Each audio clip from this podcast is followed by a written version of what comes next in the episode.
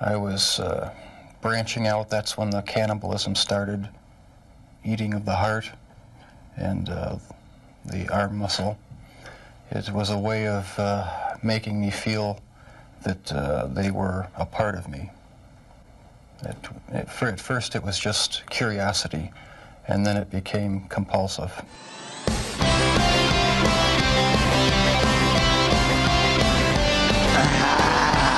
Listen, listening to Sick and Wrong. Sick and Wrong.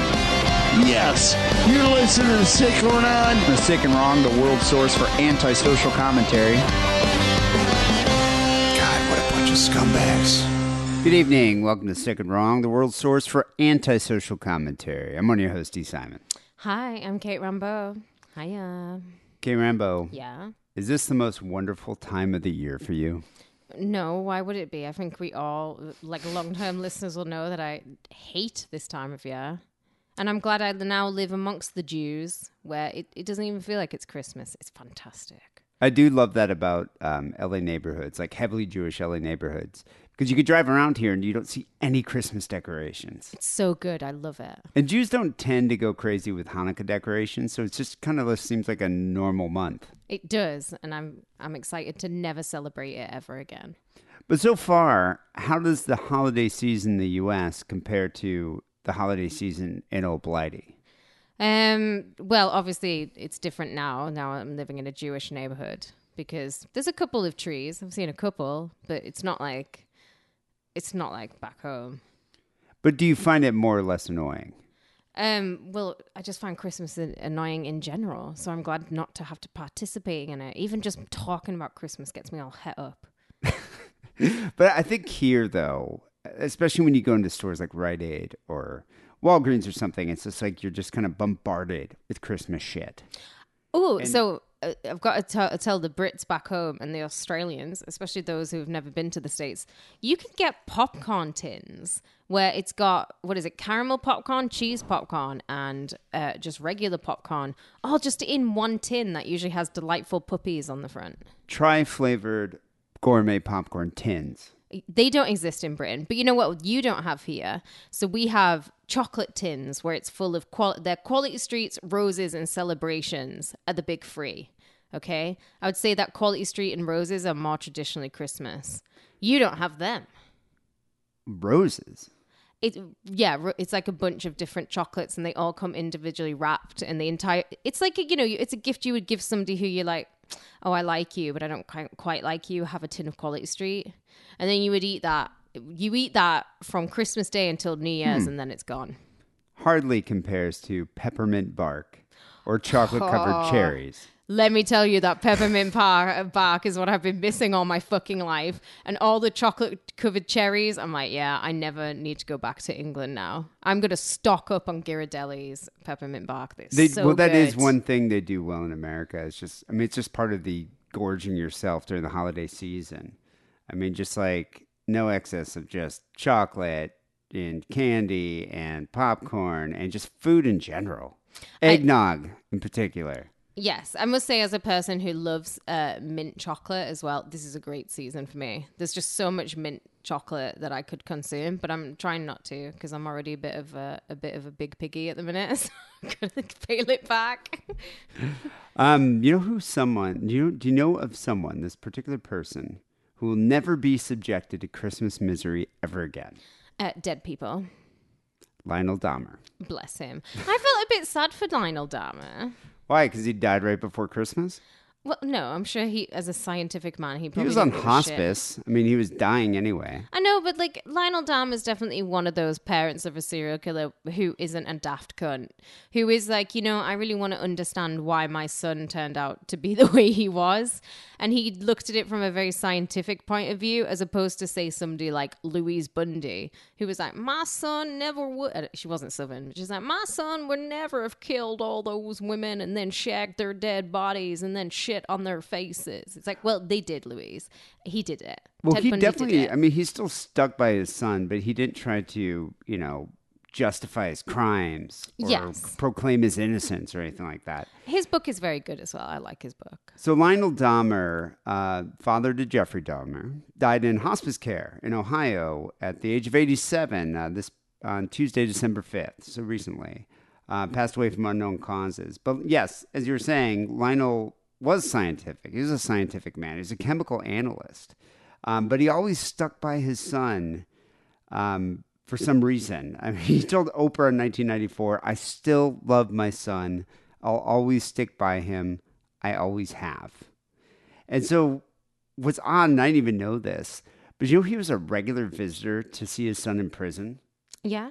up until he was beaten to death with a metal bar by a fellow prisoner, Christopher Scarver, in 1994, which was less than a year after he was convicted of his heinous crime. So that kind of worked out well, if you think about it, See, no, I for don't. Lionel. No, it didn't work out well for Lionel, who lost his son.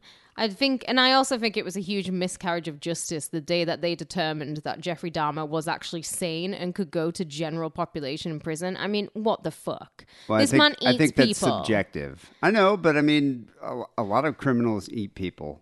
Not the way Jeffrey Dahmer was eating people. Well, he was trying to create zombies. You're telling me that this man is sane. I, He's not. I definitely think there's some mental illness, but I mean, they had lawyers and judges and science and forensic scientists that proved that there was premeditation involved. That he knew what he was doing. Somebody dropped a bollock. Sexual satisfaction. Yeah, I'm just saying it wasn't it wasn't right, and he should have been sent to the nut house, and we should have been observing this very strange character. I think he would have been killed in the nut house too, personally. I don't know, He was such a target. but this like you know Ian Brady lived. You'd have thought they would have killed him that's, in the nut that's house. in England. Yeah, Not going to happen in the U.S. get fucking Um, in England, mate, all the time. So Lionel's caretaker, this guy named Jeb, um, said that uh, uh, Lionel would become enraged every time he heard uh, Christopher Scarver's name. yeah, because he killed his son. I mean, it's a very double edged sword. Because at the same time, it's like my son killed 33 people, but like you can't stop the love. How can you stop the love? tortured, and ate a number of people. It's like, eh, uh, you know, I don't know. I, I don't know if the world's really suffering without having Jeffrey Dahmer around. I think he should have been kept alive just so we could like it's kind of like Dissect his brain. it's like thinking about it this way. So there's still David Berkowitz out there. There's still Ed Kemper out there. You know, there's like kind of something comforting in these madmen being locked behind bars. In the fact that they can even try and give back to society, like Ed Kemper's done, or we could be studying the shit out of them. I just don't know how much more you'd learn from Dahmer. I mean, I guess when he dies, you can examine his abnormal brain. Well, I don't think his brain will be abnormal. I think it'll be like the rest of us. I think there's something. I think there's something malformed about that guy's psyche. well, they do me. say it was all the drugs his mother was on when she was Well, pregnant with that's him. That's the thing. You know, he uh, Lionel divorced Dahmer's mother, Joyce, in 1978. So no one ever talks about Joyce. Joyce is dead as well. Yeah, but no one really talks about what she got up to. But I don't think she was a, uh you know, a very loving mother. She wasn't. She had a lot of psychotic Yeah. problems. And I mean, also, don't forget that Lionel does leave behind another son. Yeah, David, who, Yeah. um, yeah, David, who's about six years younger than Dahmer. What happened to David? David Dahmer. Da- Davy Dahmer. it's a good name. It sounds like the name of somebody who should be in the Osmonds. Yeah, um, what does he do? I'm not sure. When I did the thing on, because I did a thing about Jeffrey Dahmer for the Overkill last year. When I I tried looking into it, but like I, I either can't remember or I got bored looking. Yeah, I wonder. Um, Lionel wrote a book, Father's Story, which told how he had brought up Dahmer from his perspective and tried to examine what made him commit the crimes that he did. Very He, good book. he said he was aware of his son's heavy drinking, his aimless nature, and fascination with dead animals. Well, there's a red flag. Well, all of those things I like to do. Yeah, but I mean, I don't think you torture animals. Oh, I must say, I have tried to watch The Exorcist free, like no Poltergeist free, Exorcist free, Poltergeist free, which is the Two his- different movies. which is it's Exorcist free, isn't it? It's a good movie. Which- which one? I You fall mean- asleep during it all the time. That's, oh, it's a great movie. That's one of George C. Jeffrey Dahmer. Yeah, Jeffrey Yeah, Dahmer's favorite movie. movies was Exorcist, Exorcist 3, 3, yeah. and Return of the Jedi. That's a it's a great movie. Um, Lionel said he made many attempts to get through to his son and encourage him to live a normal life, but Mm. could find little reasons for why he became a murderer in his account. This is what's great. He goes, At first, This is an interview with Dr. Phil in 2022. He goes, At first, I couldn't fathom how he turned out to be this far down the continuum. I mean, we're all on a continuum. You know, we do bad things, we all sin. But he was at the extreme of the continuum, and I couldn't understand how he could have done these things. You know, that's a bit of an understatement. He was like way, way down at the extreme necrophilia end, where turning people into dead gay sex slaves, like that end of the continuum. It's pretty far down from the, the, the regular continuum. I do imagine though that after you've killed like five or six people, like it just is a very slippery slope. Well, I think with Dahmer, though, I mean, he was like experimenting on these people. So I think Yeah. he had that like detachment, like Mengele. Yeah, but I think you w- you s- you get that though. I think once you've, I imagine the first time that you kill somebody is probably like very intense, and you're like, holy shit. But then you start learning from it, don't you? And by the seventh or eighth, you probably well, Dahmer was like, I don't know their oh. names. I don't remember what they looked like. It's like, yeah, you don't because you're just like you, Yeah, at that Forget. point, it's just another subject. yeah. Um, despite living a very private life, Lionel could nev- never escape his son's name, especially after Netflix dropped that series on the murders. Uh huh. Yeah. Um, he said that deranged fans would show up at his door acting hostile and aggressive, and even one woman left her underwear on his doorstep. For him, was that meant to be for him, or was it like send it off to Jeffrey? I'm not- I'm- no, this was recently. This this happened recent. Yeah, but I mean, like, what This happened did, recently, Did she like, fancy Lionel. Dahmer? Or did she fancy Jeffrey Dahmer? Who I don't you know, leaving she your underwear for? Fancy leaving her underwear on Lionel's doorstep. Okay, very strange. Um, Jeb, the caretaker, said anything that you know related to Dahmer just blows up. It seems like every time a movie or series comes out, that's when a lot of the crazy starts happening with the fanboys and the fangirls. Lionel had actually considered suing Netflix for glamorizing his son's crimes in that dramatic series, um, and for not contacting his son's legal team to get access to the tape recordings that they use in the documentary. Does that sound familiar? It does sound familiar. Let's uh, here's Bob. bastard Netflix. I know very well how Oh, it you're feels talking to be you. screwed by fucking Netflix. I was talking about Bob from Defense Diaries because he also got screwed by Netflix. Remember? Yeah, who cares about that guy? I'm talking about myself. Oh, happy Hunter belated Moore. birthday, Bob. That horrible documentary that they did. Is anyone up? Guess who they quoted in that? Guess who did not get asked for permission? Guess who didn't get any money and barely any notoriety? But whatever. Go check out the uh, recordings though if you want to hear some choice sound clips from Sick and Wrong. Didn't you say that you really admired Hunter's balls? Yeah, but they played it out of context. Uh-huh, yeah, There's a yeah, reason why I uh-huh. admired his balls. Chinny reckon. So, do you think that uh, Jeffrey ever invited his mother and father over to his Milwaukee apartment for a home cooked Christmas dinner? No, and no, and definitely not. You never, I don't know. I mean, I'm sure they've stopped, they, I'm sure they visited his apartment. His dad did a couple of times, but like, Did he give him a bologna sandwich? I thought you were going to say, did he give him a blowjob? Of course, you'd think that. no. Um, well, also don't forget Jeffrey Dahmer also never really cooked apart from human flesh. He was like he would go out and get a McDonald's. Regardless, I'd question the ingredients of his mince pies. Well, because I think we all know what's going in his mince pies, and that's black man penis. human flesh. And so that is the subject of this week's show. We're going to discuss in grave detail the proper way to season human flesh. It's a little more complicated than you might think. Yeah, we're gonna. And what does it really taste like, Kate That's Rambo? what we're gonna get. That's gonna We're be gonna the find crux out. of it. But before we get into all that, let's chat about something a bit more filling than a, uh, a Christmas roast at Dahmer's house. Sick and Wrong patron. So if you are grateful that we record this show every week, if you listen to this show every week, if you're excited about it, then all we ask for you is to uh, sign up for the Sick and Wrong Patreon and uh, support the show. Just give us a couple bucks, keep this show going. It's all a community here, a very deranged community. Uh, it's only five dollars a month. That's it, and you get access to a full second show. Uh, we do we do a bonus show for the uh, the Patreon and for Apple Podcasts in, in addition to our regular show. Um, this week on second show, we chat about all the details of the big move that we just did uh, to the new Sick and Wrong studio. Yeah. I'm still setting that up. Uh, we talk about my fight with my shit head landlord. I was about to say uh, something horrible, worse, but I cut myself off. Were you about to be My shitty landlord over my uh, security deposit. Uh, we also do a news story about a New Jersey man uh, who's been charged with murder after he was found lying naked on top of his mother's decapitated corpse. Did he try to eat her as well?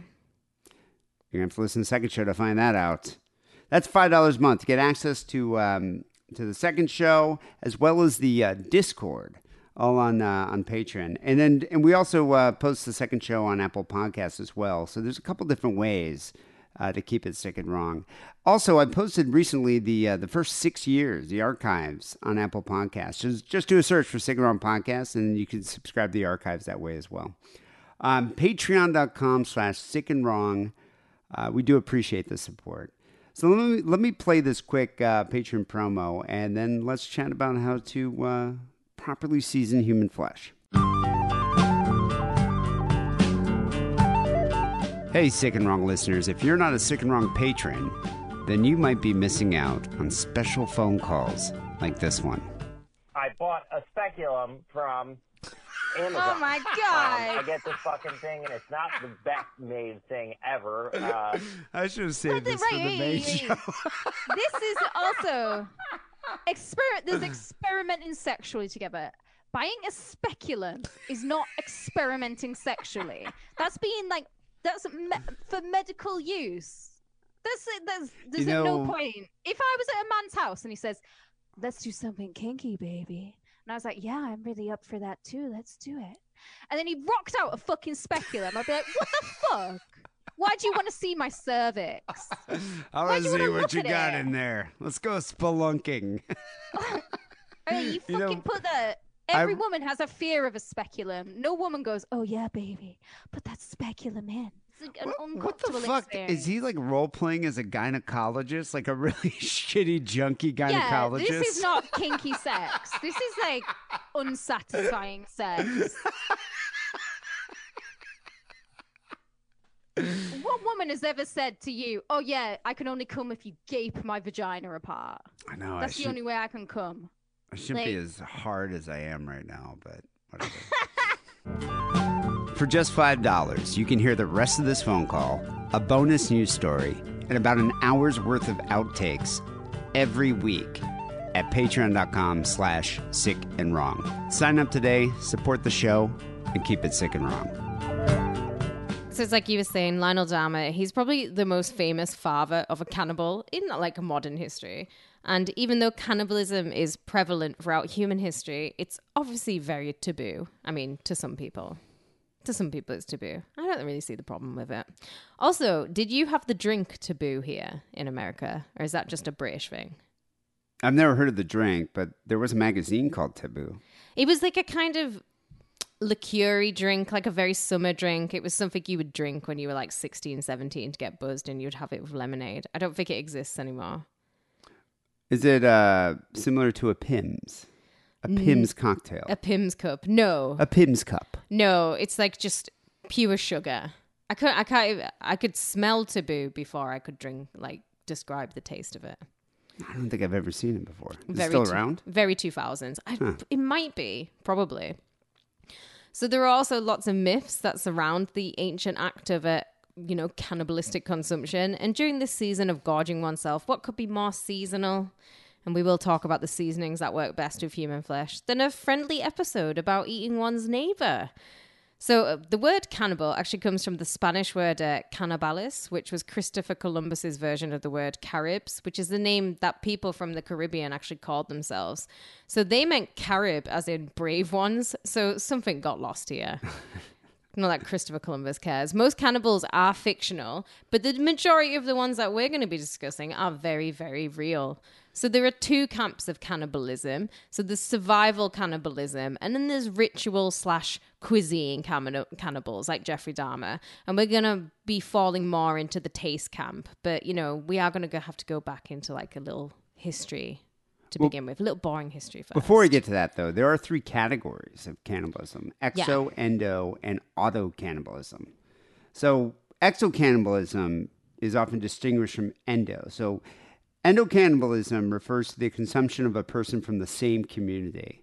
And that's usually part of like a funerary ceremony. So, a lot of tribes did this. Similar to burial or cremation in other cultures, the consumption of the recently deceased uh, can be considered an act of affection and a major part of the grieving process, which is kind of fucked if you think about it. See, no, it's you always do this, and I don't think it is, and I don't think any death ritual is you- fucked up. so would you- I think what we do is fucked up, where it's like we lay the body out on a slab, pump them full of chemicals, and then we don't even grieve for it. Yeah. like this to me makes kind of more sense. Yeah, eating your mom's tit. That makes sense to you? Who says I want to eat a tit? Maybe I want to eat if her You got to eat part of her body. What if they're like, you got to eat the tits? That, but maybe I'd that's like, normal. all right. Well, you know, you did your putting someone in a coffin, I don't. I didn't eat it and consume it. I drank You- milk. You drank milk from your mum's Yeah, tit. but so I, what's the difference? That's a bit of a difference than actually eating the flesh. if you throw it on a grill and it tastes good, I mean, why not? I think I'll pass on that. Um, but it's, but it's in some cultures, especially um, you know, tribal cultures, it's been explained as a way of guiding the souls of the dead into the bodies of living descendants. I think I'll pass on that.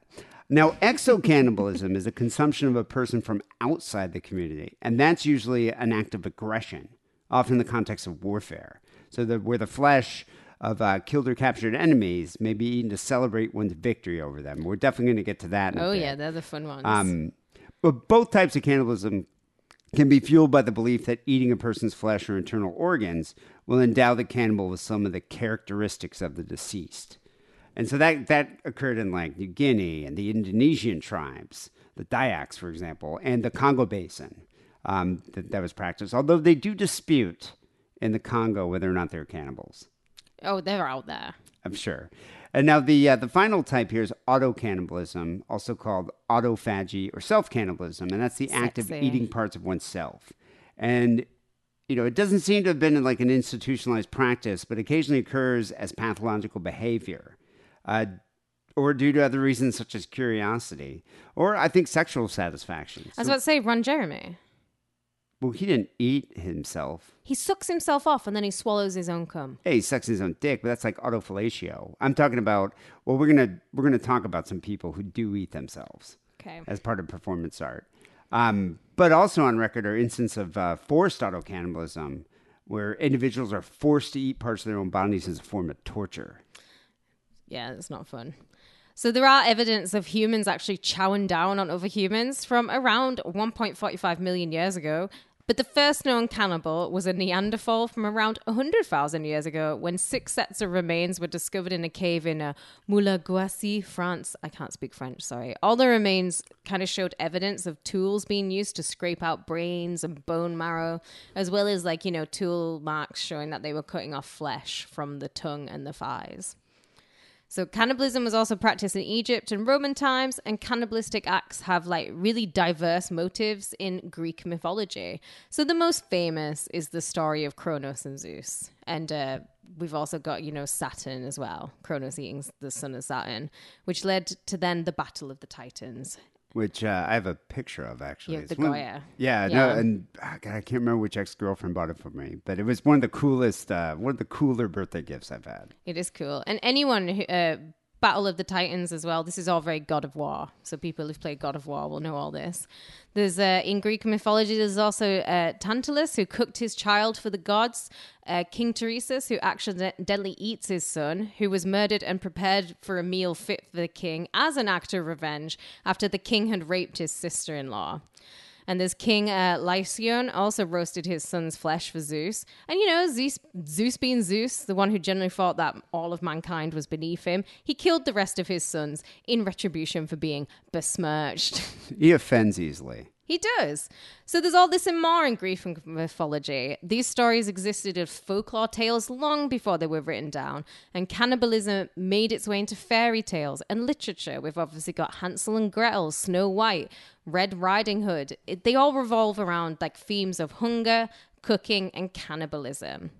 So even Freud and Jung, they poked their little cocaine-filled noses into the delicious and deadly world of man meat. So Freud's whole psychoanalytical concept of like the castration anxiety, this plays out in two parts. You've got the boy's fear of his father, and then you have the father's fear of his children. So this there's the conflict between young and old, the fear and jealousy of the young colt that will one day become a stallion. And this can be cured by the permanent solution of cannibalism. What are you supposed to eat your dad's dick? In a way, yeah. metaphorically speaking. Metaphorically. So, using Zeus and Kronos as the examples, so you have Zeus representing the future. This is the fret for the father in present time, as portrayed by Kronos. So, no matter how ferocious the father is, the present cannot stay in the way of the future. So Carl Jung took this bones of Freud's theory and he declared that the role of the psychoanalyst is with Kronos, saying it is the analyst's job to dismember and eat the patient's psycho- psychopathology with regurgitating the psyche whole and undiseased. They're just, they're mental, these guys. I think they're doing a lot, lot of, of cocaine. Really good cocaine, too. So, yeah, this is all very metaphorical. It's very heavy. It's somewhat dry toast. We want to get to the juicy center of cannibalism. We want to answer the important questions such as what's the best way to cook human flesh? And is it just as tasty as any other meat out there? But we are also not the first people to ponder such things. So, a little, a little bit back then in pre colonial times, somewhere between 1325 and 1524, a dish that is now known as, I will probably will say it wrong, pozzoli. You know, I'm not quite sure how to pronounce it. I think it's Pozzoli. Pozzoli. Uh, I'm saying it in Italian way, even though it's uh, fucking Mexican, which was then known as, and I will butcher this as well, Tecatioli? Tecatioli? I don't know how to say these kind of Mayan Aztecan words. Yeah, it's, I'm it's not- all consonants with a couple vowels. I don't know. Just Yeah. you're on your own with this. Yeah, I mean, I'm sure Adam uh, fro- uh, from Japan can speak Aztec. If you can, ring in and let me know. This this word translates to men shelled corn, and it was a privileged dish to eat for the uh, Aztecian elite in Mexico, and it was generally served during a celebration for the god uh. And it has one very special ingredient. I think you know what the one special ingredient is. Typically, it would be the leg of a captured warrior or some slaves from other tribes, which is kind of like waste not, want not, you know. They're your enemies, might as well eat them. Well, I think it's to to it's the tribal way of like consuming the flesh to gain the characteristics of the deceased. Yes. So, a mighty warrior, you're eating a leg of a mighty warrior, you're going to become a mighty warrior. So, Emperor Moctezuma, he had a grand feast that featured not just the familiar boiled corn dish, but human flesh with the royal having a whole thigh reserved for himself, which is very sexy. I think to to eat the thigh is very sexy. Of all the human body parts, I think the thigh is the sexiest to eat. Would they want like a Sodbuster's thigh, or is that too much fat? It's too much fat. You want to go for like you know when Like you're someone the lean? right the right amount of marbling, not too lean because like you don't want to eat Because then be muscle. sinewy. Yeah, you want to have somebody somebody a bit podgy. Maybe me. So a chubby person is what you'd want. You want a big piggy like me. I would probably be the best. So after the Spanish rolled in and they take control out of the old, as in there's no more human meat allowed now, guys, and they're going to bring in the new. So it's now pork, and pozzoli is still a dish that's enjoyed today, especially around Christmas time. Has the recipe changed a bit? Well, again, this is a thing where it's like there's lots of like different types of pozzoli, but basically it's a hominy stew with meats, beans, corns, lots of greens and spices. Um, but the people say after the people meat was ditched, they actually subbed in rodent meat instead, and they also say that it was once filled uh, with the hairless, the famous hairless dog of Mexico. I am sorry, the Xoloitzcuintli. you know what I Oh, mean? Now you know my uh, my ex girlfriend's like mother's best friend, this gay dude, had three of those. Three of them. Yeah, and uh, have Are you they ever like actually? sphynxes? No, not at all. Like he kept saying, "He's like, oh, is your hairless dog like, or is my hairless dog like your hairless cat?" And I was like, "No, not even a little bit," because it's like those dogs are really bumpy and greasy. So they're not because like sphynxes feel like velvet. They feel Well, like peach fuzz. Sphynxes actually do have hair. It's like fuzz, Yes. though. It's like you know, really tiny hair, and it's like kind of they kind of feel like velvet. This dog felt like a scab, like a bumpy, like a burn victim scab. It's kind of endearing. Oh, it was really gross. They're really they're they're pretty dark. I mean, they're kind of cool looking. Yeah, because they're all But it's like their skin is gross, and if they sit on your couch, it just leaves this greasy stain. you know what dog I think is adorable and is also na- nearly naked? The Chinese crested. The Chinese crested, I like They're- those. They're yeah. cute. I Those would totally cool have one of them. So the 13 f- between the 13th and the 14th century in China, you know, you've got the Yuan dynasty. So human-based dis- dishes were actually once considered a luxury here, and it was noted that children's meat was the best food of all in taste. Cuz yeah, children aren't very muscly. They're kind of podgy, bit lean. I get it. Yeah, but they got a lot of fat. So would you have to like cut through the fat, or is it like veal? It's like delicious fat. Probably like it? veal. like Yeah. a baby. Like you know, it's a baby. The country also reported cases of children cutting off various body parts, usually a section of their thigh or their upper arm, to use in dishes for their elders as a sign of respect. Whatever. But we all know the Chinese will eat anything. Are you are you referring to that the, the, that guy on Rotten that was, that was pictured eating a supposed baby? Right. I'm also referring to him, but I'm also referring to the COVID. Oh, Because yeah. we all know. Okay. yeah, right. So the guy on rotten.com, uh, I will one day get through an episode without mentioning rotten.com, people know what I'm talking about. These photos were taken as part of a performance called Eating People or Man Eater, and it was performed on the 17th of October in the year 2000 in Shanghai by avant garde performance artist uh, Zhu Yu. Um, and he's the man in the photos. One widely publicized report quotes the artist saying that to create Man Eater, he had to cook the corpses of babies that had been stolen from a medical school. Well, so they weren't living. It's not like he had to like you know Oh, kill them and then eat exterminate them. them and then eat them. See, I'd be worried about eating like a dead baby from, um, like, you don't know how it's died. Yeah, What about the formaldehyde? And, well, I imagine like the Or how's it babies preserved? are just dead. Well, maybe they were just waiting to go in the incinerator and he just took them off a tray. But s- you still don't know how long they've been dead. Dead, yeah. I would lot want of to eat risks fresh involved. meat. So he admitted that the meat obtained from the bodies tasted bad. He said he vomited several times while eating it. However, he also said that he had to do it for art's sake. A true artist. maintaining that no religion forbids cannibalism, nor can I find any law which prevents us from eating people. So he acted out a performance in which he appeared to eat a stillborn or an aborted child and said that he took advantage of the space between morality and the law and he based his work on it. But whether he actually obtained and ate the fetus for his performance or he employed a prop such as a doll's head placed atop a duck's carcass is still a subject of debate 23 years later. We still don't know. But the pics were no less, you know, were less provocative. Oh, I that mean, yeah, a lot of people freaked out about them. So he's not the only performance artist to uh, to to engage in cannibalism. So there's a Latvian artist named Arthur Berzinch who cooked up some controversy after he live streamed a cannibalistic performance where he had two people slice their own, like he had them uh, slice flesh off with a scalpel, and then he cooked it in a pan and then he fed it to them. Oh, so there's something. What's the um, you know, the Hannibal film where Ray Liotta eats his own brain? Uh, that that was uh, the third. That was Hannibal. Yeah, Hannibal. That's kind of like that then. Well, sort of. I don't think Ray Liotta did it willingly. Like these people were part of the performance, and he he flayed a section of their backs, and then he cooked the food and he fed it to them. How was he? I don't think back would be very tasty. I would Well, be like, pretty muscular. I know. I'd be like, can we do a bit of my thigh? I think thigh or back would be The tastiest. So people were really outraged with the performance. I mean, there's a, a, a whole spate of online uh, complaints.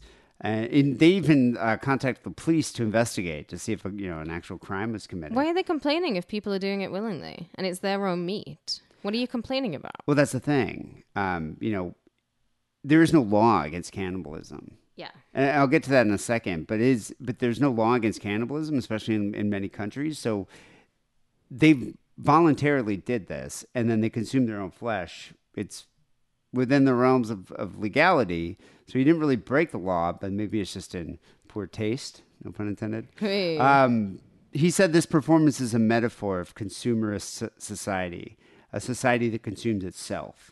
He called it eschatology, which means it's the spiritual study of death and the end times. So the premise of the show was to highlight what would happen to humanity if global food sources ran out and we were forced to resort to cannibalism and consume each other. Um, but he's not the only one. There's another uh, another performance artist. Kind of seems like a uh, kind of a popular provocative theme here. I like how it's like it's men as well. Like Yeah, you don't see women men. performance artists being like, I'm going to eat myself tonight. Well, you might remember. Do you remember this guy, Mao Sugiyama? He's a performance artist from Tokyo. Uh, he's a self-described asexual. Um, he cooks and served his own genitals at a banquet in Tokyo. What part of his gen- like his, His whole penis and his dick. Yeah. So He- what? He castrated himself and then served that up for everyone to eat. Yeah, and you had to pay for it. Like there are five diners who had to spend two hundred fifty dollars a piece for this meal. This would have been a better film than that film menu. I want to see this. I mean, people were really upset when, uh, I mean, there was a huge controversy. Uh, this happened in 2012 when he tweeted out, please retweet in, in parentheses, I'm offering my male genitals, full penis, testes, and scrotum as a meal for 100,000 yen. I'll prepare and cook as the buyer requests at his chosen location. So just a couple days before his 22nd birthday, because he's asexual, he underwent an elective genital removal surgery. He then divvied up the severed penis shaft, testicles, and scrotal skin between five people, garnished it with button mushrooms and Italian parsley. I think because sometimes dicks look like a fucking mushroom tip, anyways. I think that's a little in joke there.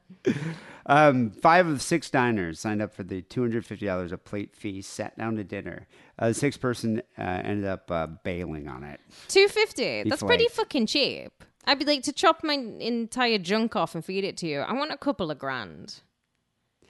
I mean, I don't. I don't think this. guy I don't think money was the issue for this guy. Well, I would still want a little money for my art. Like two hundred fifty dollars, it just feels a bit fucking cheap. I think he was making his statement. Um, so the next day, the organizer posted a blog, which was deleted, uh, that contained pictures of the event. Even though I found a picture of the event. Oh, nice. So I'm going to post that to the to the website. Um, but images showed dozens of people who attended the event just to catch a glimpse of the rare treat. But there was just one table with the five diners, Yeah. and he served it to them. Uh, the story blew up in Japan, um, but some even showed more interest while others complained. So uh, Japanese authorities were called. Um, but they ended up investigating, deemed the banquet legal because there's no law against cannibalism in the country. And so I was looking into it. I'm like, is there a law against cannibalism, you know, in England or the U.S.? England has no laws against canni- Oh, cannibalism. nice. I'm moving back to And England. And what's surprising is that in the U.S. there are no actual laws against cannibalism except for one exception. So in 49 states, you can at least theoretically eat human flesh and drink human blood in full view of a policeman and suffer no legal consequences. But if you do that in Idaho, that's the one exception. You could spend up to 14 years behind bars. what happened in Idaho to make them have that law? Something happened in Idaho where they were like, "Not here, boys." Well, you'd think Wisconsin would have the same law as Idaho. Oh yeah, after Ed. Yeah. Uh, and Dahmer. You you would think yeah, Ohio. Ed and Dahmer. It's like you'd think Wisconsin's like, God, it's happened twice, man. They're eating people here. Let's make a law against cannibalism. But nah, they're just like, it's America. We're free here. Well, in the south, the South Fore tribe of Papua New Guinea, they're going to eat you out of love. At least they eat you out of love. So the Fore believe it's much better that a dead body of a loved one be eaten by their family than by worms or insects. And if you are to partake in the ritual, the body is laid out on a bed of edible greens, very tasty, which is then placed on top of banana leaves. So when the body is cut up, nothing will be lost to the ground, as this is considered very disrespectful to the dead. The body is divided up between the family with the anagra, those who have the right to the body, they're presenting the head and sometimes the right arm to the matriarchs in the tribe. Hmm. As the body is cut up, pieces of meat are put in piles for each person with the bones of the corresponding parts placed on top. And when the torso is about to be cut open, the older women they form a wall around the body using their like kind of uh, capes. They wear capes so that the younger women and children do not see the intestines and the genitals when they are removed, which is quite polite. Yeah, but why wouldn't they want to like desensitize the kids at like an early age? Well, I mean, they're still like you know, kids are kids. They'll be scared. Yeah, but they're going to be eating those genitals later. Maybe. I, this made me think like the Donner Party should have done something like this instead of spreading fear throughout it. We should Yeah. go up to the Donner Pass sometime. Yeah, we should. I've never actually been there. Oh, we should. We It's, should it's go up and do by it. kind of near Sacramento. Let's do it. In, let's do it in uh, the summertime, though. Yeah. I've learned from the Donner Pie's mistake. So the widow will receive the genitals and the intestines, and she shares these with her female relatives and other women and children in the region because men do not take part in this ritual. They are not allowed. So they all feast until the body is gone, and then they do a whole other bunch of rituals, which we don't have time to go into. This is not an anthropological podcast. But it is here that we must mention the dangers of eating people, and most of you will know of the infectious agent called kuru. So, kuru is obviously rare for a reason. It's incurable. Although a cure to Kuru is to like not eat brains. Yeah, there's one way you don't catch it. It's a fatal neurodegenerative disorder. So Kuru literally translates to trembling, but it's also known as the laughing sickness due to the probably terrifying pathological bursts of laughter, which are a side effect of the disease. Yeah, that's psychotic. It's very similar to mad cow disease in that it incubates for a number of years before you will succumb to it. So, one of my exes, his sister was a scientist for the NHS, and she always used to say, because me and my ex were similar ages, like same age, and she used to be like, Your lot, wait until you lot get into your 40s, because we all ate like so much like mad cow disease meat in our childhoods. Like fi- all the Brits will know I'm talking about. Findus crispy pancakes had mad cow disease meat in it. We all grew up eating them. All of us. Why did mad cow disease did it originate in England? Because it seemed like it just was a was a major issue there, but not really in other parts of the world. I don't think it originated in Britain, but we just had outbreaks of it. And then we had outbreaks of foot and mouth, which I think contribute to I don't know. I'm not like a mad cow disease. Yeah, I just I never understood why it came from England, or if you guys knew about it, you're like, oh fuck it, I love meat, I'm going to keep eating it anyway. I think that's exactly what it was. The food industry was just like, nah, keep giving them their Findus crispy pancakes. They're buying them. vegetarians are puffs. Exactly. Yeah, we're going to keep eating meat regardless of the chances of us catching mad cow disease. So in Britain, my generation, as in the elder millennials, in the next 10, 15 years, there's going to be a spike in mad cow disease related deaths because it incubates. What a long time though. Because it incubates inside of you, and you either don't show syn- symptoms or you start showing subtle signs of symptoms. Like now would be the age where some people would start showing symptoms. Is, is there going to be a lot of psychotic English laughing for no reason? oh, we do that anyways. That starts happening? Because we're wankers, we do It'd be that. like 28 days. Like 28 days uh, later. Yeah, but with just a load of English wankers dying. So the Fore people actually stopped consuming their dead in the early 1960s, and the last victim of Kuru died in either 2009 or 2005. They argue about it. So in the early stages, you will tremble, you're going to suffer from a loss of muscle control, you're going to have difficulty speaking, and you'll experience joint pain and headaches. It advances to the manic laughter stage until you are no longer able to sit up without form of support. You become incontinent, your body no longer processes nutrients, so you become malnourished. Your immune system breaks down, it begins to attack you, you develop infectious, uh, chronic, ulcerated wounds, and if they don't kill you, the pneumonia will. Uh, it's not a great way to go out. Well, brains, you need them, but you shouldn't eat them. That's the moral of that story. So, contrary to popular belief, feasting on human flesh is not especially nutritious. I thought the liver was and the brain is. Well, no, the brain, I mean, hasn't, you know, It might have kuru. agents. You know, it might have kuru, but I've always I've always read that if you're going to eat a part of the human, you eat the liver. It says all the flesh on an average human, not including the organs, contains around 32,375 calories. So, I mean, you're going to gain some weight there. A human heart contains just over 650 calories. So, that probably is good for a, a nice solid meal. I, that's really good. Maybe but you you got should to focus think. on the organs. You've also got to think about the protein that you're getting from it. You'll get it's just like a straight hit of protein. So, eating human flesh actually has a lot of health risks. As we mentioned, kuru. But uh, there's a lot of bloodborne diseases like hepatitis, HIV. Yeah, um, and then foodborne ones like E. coli if the meat hasn't been uh, has been poorly handled and undercooked. And then eating human brains, you know, comes with the uh, the, the, the the mad cow disease side effect. So I mean, I don't know. I think you should think twice before you start eating human flesh, or at least know where you got it from. A lot of bacteria there, a lot of pathogens. So we know that tribe people can be a bit weird. It comes with the territory. But you know who else is also known for being a bit wacky and being a bit weird? Do you know who it is? It's the Japanese. And cannibalism is on the menu. And I don't just mean the famous cannibal. Um, it's the Asagawa who liked a little bit of French meat. He actually said about the taste of meat that the buttocks melted on his tongue like raw tuna. And his favorite meat was the thigh which he described as wonderful. However, he also said that he didn't like the breasts because they were too greasy. Did he like living breasts? Ah, uh, you've seen pictures of his Isaiah. like, he's not getting breasts.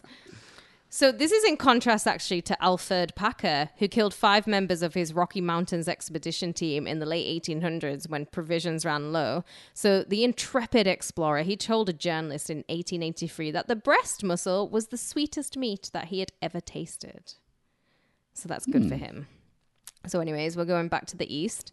Historian and associate professor of political science at the University of Melbourne, um, Toshiyuki Tanaka, he uncovered more than 100 cases of Japanese Imperial Army soldiers eating the flesh of Australian troops, Asian laborers, and the indigenous people of Papua New Guinea. So, this was actually the first Japanese investigation into the atrocities committed and the most extensive study of the subject to date. We know, we know how like Japan likes to keep all their horrible history under wraps. I wonder if they did if they ate it raw like sushi or if it was actually cooked. Do a bit of both. Because they eat horse flesh raw. Yeah, but you do a bit of both. They also like one meat. So these documents clearly show that cannibalism was done by a whole group of Japanese soldiers, and in some cases, they were not even starving, Tanaka said. some, their supply lines had been cut off, were genuinely hungry, but in other cases, officers offered troops to eat human flesh to give them a feeling of victory. Tanaka's findings, they're based on Japanese army documents seized by Australian troops, plus the testimony of witnesses and the confessions of Japanese soldiers at war crime trials. An Australian army corporal rec- recounted how he had found the mutilated bodies of his uh, comrades. One only had his hands and feet untouched. What, everything else has just had bite marks in it? Yeah, but not the hands or the feet. I wouldn't want to eat a foot either. But I imagine if you're a foot fetishist, would you eat the foot first? Probably would keep the foot for other reasons. An Australian lieutenant described finding the dismembered remains of several bodies, saying in all cases the condition of the remains was such that there can be no doubt that the bodies had been dismembered and portions of the flesh had been cooked. A Pakistani corporal captured in Singapore and transported to Papua New Guinea for slave labor claimed hungry Japanese soldiers killed and ate one prisoner a day, reaching a total of, I don't know, about a hundred. It's a lot of prisoners. There's a lot of snacking every day. Getting fat. They'll become big piggies on this diet. Um, what I'm going to talk about next is delightful to say because I'm, it includes the name of my baby angel son. And this is Chichijima incident. Chi-Chi. And this occurred late in 1944 where Japanese soldiers captured nine airmen, tortured and beheaded eight of them, and then, you know, ate four of them for shits and giggles. Why not? The ninth and the only one to survive the meet and greet and the sashimi party was to be the one day president, George H.W. Bush, who was a 20 year old pilot at the time. Like, what are the fucking odds? Wait, wait, wait. George H.W. Bush was the one who survived it? The only one who survived. His whole team were killed, beheaded, some of them eaten, and he's there just watching it all like, my God. That's insane. I know. I never, I've never heard that. Yeah. I know I know it's not popular to say, but I do like his son, George Bush. I think he's hilarious. You never, you never had to deal with that guy. I remember it at the you weren't, time. you weren't not- living here when he was. President. I know, not my president, but who's worse, George Bush Jr. or Trump? I mean, I think they're, I think they're kind of on the same level. It wasn't George Bush who was who was the worst. It was George Bush's uh, administration. Mm-hmm. I mean, you had some evil people in that administration. Yeah, Trump sucks too, but I mean, at least Trump had some people that were like, "Yo, dude, you got to chill." George Bush had some iconic moments though, like when he ducked from the shoes. No, no, he he has some some great gaffes, and he said some Watch fucking idiotic shit, just like Trump. But I don't think that like, you know, justifies the, the shit that that guy caused and did. I just have a bit of an endearing feeling towards him. I think he's. I think funny. a lot of people have this like revisionist history with George Bush now that he's like kind of dementia ridden and he like paints cute pictures of dogs, but they just forget how many people were uh, slaughtered in Iraq for no reason. Meh. You, gotta- you gotta break a few eggs to make an omelette. So, in James Bradley's book Flyboys, A True Story of Courage, he details several instances of cannibalism of World War II Allied, prisoner, Allied prisoners by the Japanese captors. This includes not only ritual cannibalization of the livers of the freshly killed army dudes, but also the cannibalization of subsistence of living prisoners over the course of several days. So they would amputate your limbs over time, only as needed, so they're basically keeping the fresh meat going. Wow, that this is fucking is like- shit. yeah, this is like uh, Texas Chainsaw territory. Yeah. So it makes you think that maybe, you know, the accident in the Andes in 1972, that might have had a lower body count if the meat had been on a fresh supply. Well, though in the Andes, didn't wasn't that meat frozen? Like they were just cutting off chunks of like butt meat. They they also like suffered a lot from eating that meat. You know that movie is so fucking boring, but the the book's really good. Yeah, the book actually we read the book. I think we read the book in uh, college. It's good. Yeah. Um, cases of people eating human livers, though, especially of enemies, have been reported from across the world. With a fine Chianti by any chance. Yeah, well, a lot of people did. Um, you know, after the Battle of Ohud in 16, 625, um, Hind bint Utbah ate the liver of Hamza ibn Ad al Mutalib, who is the uncle of the Prophet Muhammad. Oh no way. At the time, the liver was considered the seal of life. Oh, And the French Catholics ate the livers and hearts of the Huguenots in uh, 1572. In some cases, they even offered them for sale. Yeah, because you'd be like, go home, love, make a lovely pate, have it with some toast. It'll be delicious. Well, I, I think there was like a you know a level of conquest, but also uh, it was elevated to eat the liver compared to other parts, other organs of the human body. Some parts of me are still very British. Like, even though I don't eat meat, I loved liver. I've never had that. It's so deli- It's like it's like it's a very unique kind of texture, nearly spongy, and very like moist. I don't. It's Vile. just it just is very salty, and I fo- one of the things I miss the most is pate because I've never seen a vegetarian pate, and I just don't think they will ever ever get it right because it's something that's just so unique to the liver taste. Have you ever had foie gras? I would never eat my feathered friends. Isn't that isn't that like a fatty duck liver or goose liver? Yeah, but I would never eat that because I haven't eaten of the birds since I was 15. But and I would only never eat birds. like cow liver. Uh, no, it was pork liver. So gross. It's tasty. Don't knock it. So they also don't just drink umbongo in the Congo. They also eat pygmies. Uh, so pygmies aren't tiny people like what I thought, although they are tiny. they're they're short, aren't They're they? short, but they're not short short. I thought No, they they're were not dwarves. Uh, they- I thought they were midgets because pygmy uh, implies midgets to me. I had to look it up. So these are the people that sharpen their teeth, and they have them in a in yeah, like, and they're probably like what, like five feet. they're like my 5'1". height. Yeah. So back in 2003, the UN was calling for a ceasefire in the dense forest of northeast Congo after marauding rebels displaced more than 150,000 people in one fucking month. The city of Goma was a bloodbath of cannibalism, screamed the headlines. The civil war was already four years long by this point, and the pygmies were caught in the middle because they were playing a very deadly game of piggy in the middle with them. And similar to the massacres that occurred in Borneo a few years earlier, enemy commanders were feeding on the sexual orders of pi- sexual organs of pygmies to give themselves strengths. Wow, they're eating pygmy dick. Eating pygmy dick and pussy. Terrible. I would also like to do as an aside here, leader of the Sick and Wrong Pack, Dee Simon, is covered in Dayak tattoos. And in 2001, the Dayaks were slaughtering, beheading, and eating the hearts of their sworn enemies, the Madurese. So this is chronicled through the eyes and the pen of Richard Lloyd Parry in his book, In the Time of Madness. Yeah, he says during the, the massacre of the Madurese minority in the in the Indonesian part of Borneo, um, he met a young cannibal, Parry, met a young cannibal who had just participated in a human barbecue and told him without hesitation, tastes just like chicken, especially the liver, just the same as chicken. So it's pretty cool that you have an entire bodysuit of cannibalistic tribe They're headhunters too. Yes, Uh, yeah, are. the uh, the Dayak and the Iban. So a lot of people know because you see my tattoos, you're just like, oh, they're just tribal black tattoos, like that everyone had in the '90s. But there was like, you know, there was that that flash kind of tribal tattoos.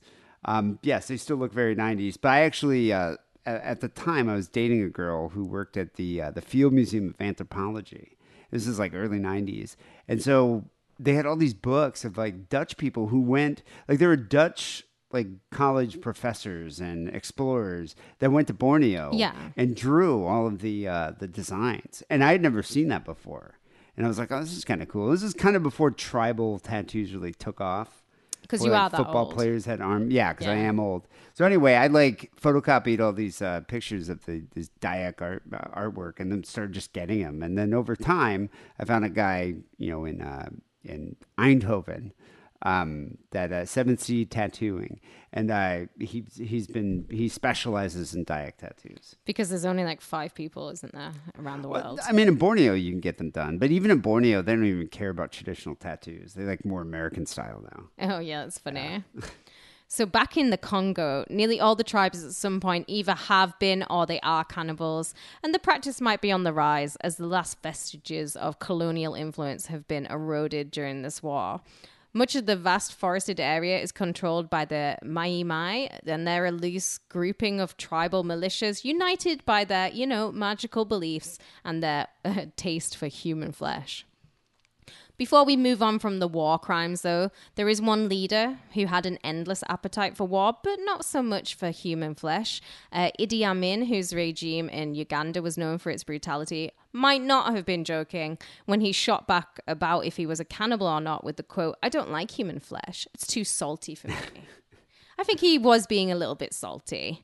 Uh, but maybe he's kind of right about cannibal cuisine, though, because it is highly taboo to chew on human meat. There is one form of meat from a human that is considered pretty acceptable for people to eat. You know, we've got Kourtney and Kim Kardashian doing it, Alicia Silverstone, Hilary Duff, all swallowing something in a practice known as placenta aphagy. I'm Placenta phagy. I'm saying that wrong, aka eating the placenta. Did Kim, wait, so Kim Kardashian and Kourtney Kardashian both ate their kids' placentas? Yes. Well, that's weird. So after you've popped it out of your uterus, you remove the umbilical cord and the membrane. It's kind of spongy like liver. Uh, you can chop it up, you can fry it, you can mince it, but nowadays it's more popular to freeze it and then you crush it up into pills. Wait a second. Did Kanye West eat the placenta? Maybe he did. Because they're his kids. uh, They're the kids he had with kids. But there's no nutritional benefit from a man eating a placenta the same way it is for a woman. Well, what does a woman get out of it? Because you're supposed to get back all the nutrients. It's so rich in iron. And like after you've had nine months of not having periods, you have a mega period after you've given after you've given birth. You know, you need the fucking energy. You've got a crying child. So that's why they say you should do it. Hilary Duff, she obviously took a page from the Book of Joe because she blitzed her placenta in her smoothie, saying, It was the most delightful smoothie I've ever had. I haven't had a smoothie that delightful since I was 10. It was calorie filled with juice and everything, and everything delicious. So something tells me, though, that even her, even her placenta smoothie was more appetizing than any smoothie that you could make. Doubtful at best. No. My smoothies taste way better than placenta smoothies. I would have a placenta smoothie over your smoothies any day. You know, my my cousin uh, ate her kid's smoothie or smoothie, ate, ate her kid's placenta. Not How did she do it though? Did she just chop it up? Yeah, she chopped it up and she like fried it and seasoned it and ate it. Yeah, I just think it's a bit fucking hippy dippy daft. like, gross. It is gross. So, if placenta is the texture of liver, then that's not the texture of human flesh, though, right? So, in an interview from his prison cell, the infamous cannibal Armin Meiwes explained the taste of, like pork, a little more bitter, stronger. It tasted quite good. So I must point out here, though, that Armin used spices. After he'd stabbed 43-year-old participant Bernd Brandes in the throat, he amputated his penis. He did say he tried to eat it raw, but it was very chewy, and I imagine a penis would be chewy. Yeah, I think that was the Burton Brandes wanted him to bite off. yeah, it was all consensual. Yeah, and Yeah. no, but he asked him not to cut it, to bite it. Yeah. and he he couldn't get through it. I've had penis in my mouth many a time, and like you just you know it's chewy. I imagine you could probably, if you really bit down on it. Oh yeah, you could bite it off, but I don't think it would be like as pleasurable as like I don't know eating earlobe. That would be tastier, like you know your little earlobe at the bottom. I think that would taste like nice, like candy floss maybe. I'm gonna pass on either one. So uh, Armin fries the penis in a pan with salt, pepper, wine, and garlic. He then added some of uh, Brandes' fat, but he must have had the pan too hot because it burned. So he ended up feeding the dong to his dog. So I wonder, did he tell Brandes that? He was like, "Whoopsie, Sorry, buddy. yeah, I feel like my pan was too hot. So when Brandes died, he hung his lifeless body on a meat hook and he proceeded to cut the flesh into, you know, sizable chunks. He ground up the bones to make some flour. He dismembered the entire body and he stored the parts in his freezer. And he spent about 10 months eating about 44 pounds of man meat. Yeah, he's kind of like the Native Americans. They ate like every part of the buffalo. Yeah, he's using every part of the pervert he'd murdered. So his first meal after he'd cut the body into pieces, uh, before he ate his raspberry tart, was a piece of rump steak, a piece from his back, and he ate it with potatoes and sprouts. He ate it off the good china. He had candles burning because, after all, it was a very special occasion. He said the first bite was, of course, very strange. It was a feeling I can't really describe. I spent over 40 years longing for it, dreaming for it. Now I was getting the feeling that I was actually achieving this perfect concoction through his flesh. Hmm. It sounds a bit perverted. It sounds like Doctor. I mean, it's kind of like Doctor Lecter, like the way he was like Yeah. enjoying it, Oh, yeah. And but he on was, like an intellectual level. In January 2004, he's convicted of manslaughter and he's sentenced to eight years and six months in prison. But he was then sentenced to life imprisonment for murder in May of 2006. And since then, the Rotenburg cannibal has apparently become a vegetarian. Well, I didn't know that he became a vegetarian while in prison. Yeah, because I mean, once you've had the forbidden white flesh, how can you ever go back? Well, I imagine it's probably the prison food. And that as well, which is very highly calorific and carb filled. I don't know about German prison food. But I couldn't imagine Ooh, it would like still be much good. better than the U.S. prison oh, food. Oh, no, I think it's better than Oh, the is it? US. Oh, yeah. Well, it's funny that they accommodate vegetarians. Well, they have to. I wonder what they do in U.S. prisons. They, well, you will get just probably a slice of American cheese on bread and some fruit. So Meiwes ended up posting, he posted an online ad looking for a volunteer. He- That's how he found uh, Bernd Brandes. So he posted this ad that said, looking for a well built 18 to 25 year old to be slaughtered and then consumed. Sexy. And you believe it or not, multiple people responded to the ad. Yeah, but I bet lots of them were probably thinking it would be play. And then when they found met Armin and realized it was totally serious, they were like, yeah. Well, Bernd Brandes, a 43 year old engineer from Berlin, answered the ad in March 2001. Um, I guess, yeah, Meiwes said other many people responded, but a lot of them backed out. Um, Meiwes didn't attempt to force them to do anything against their will. I mean, they completely volunteered for this. So Meiwes, you know, cut off Brandes's dick, and then he ran a bath for him. Like, you ever see those pictures that minging bathtub? Yeah, I think Nico Claux has the bath now. I know he has. He actually uh, has the actual bath. I think he has his bath, and I think Nico also has his um like deep his freezer where he'd stored all the man meat outside. He has a few things from Armin's house before it got I burnt wonder down. how you get that. Like, did he ship it from Germany to Nico Claux lives in Paris, right? Uh, he lives somewhere in France or Switzerland. I'm not quite sure, but I think he went there before the house burned down. I think he just burgled a ton of stuff. Would you use the refrigerator as your personal refrigerator? Yeah, why Or would you keep it as like a relic? I would totally use it, and then when people came over, I'd be like, "Guess where I pulled? Uh, guess where I pulled this dinner from? From Armin's freezer." So after Armin um, cut the dick off, he then ran Brandes a bath, and then he went to go read a Star Trek book while course. checking on him every 15 minutes, during which time Brandes lay bleeding out in the bath, drifting in and out of consciousness. And after long hesitation and prayer, Meiwes killed him by stabbing him in the throat. And then he hung the body on a meat hook, and that's how he dismembered him and cut off chunks. Um, the incident was completely recorded and documented on a four hour videotape, which has never been released to the public. But screenshots can be found online. But the credibility has never really been proven. I've never seen any of the screenshots that where I'm like, "That's like exactly that." It's definitely recreation. I think it's a recreation too. There, there's screenshots of him just like with the, the the torso cut in half and the two legs and his face in between it. yeah, yeah. I think it's fake. This is kind of like I understand why they kept the basement tapes away from everyone and we'll never see them. But like, what's the harm in letting us see this video? Yeah, I don't know. I mean, I, I don't. I'm amazed they're able to suppress it. Yeah. You'd think someone like Nico Claux would pay a lot of money for it. Well, or just anyone would be able to leak it. So, you know, I would totally see this video. Armin is just one of the many German cannibals throughout history. So, way back on the Patreon, I profiled the life of a Polish Karl Denke in Overkill episode 767.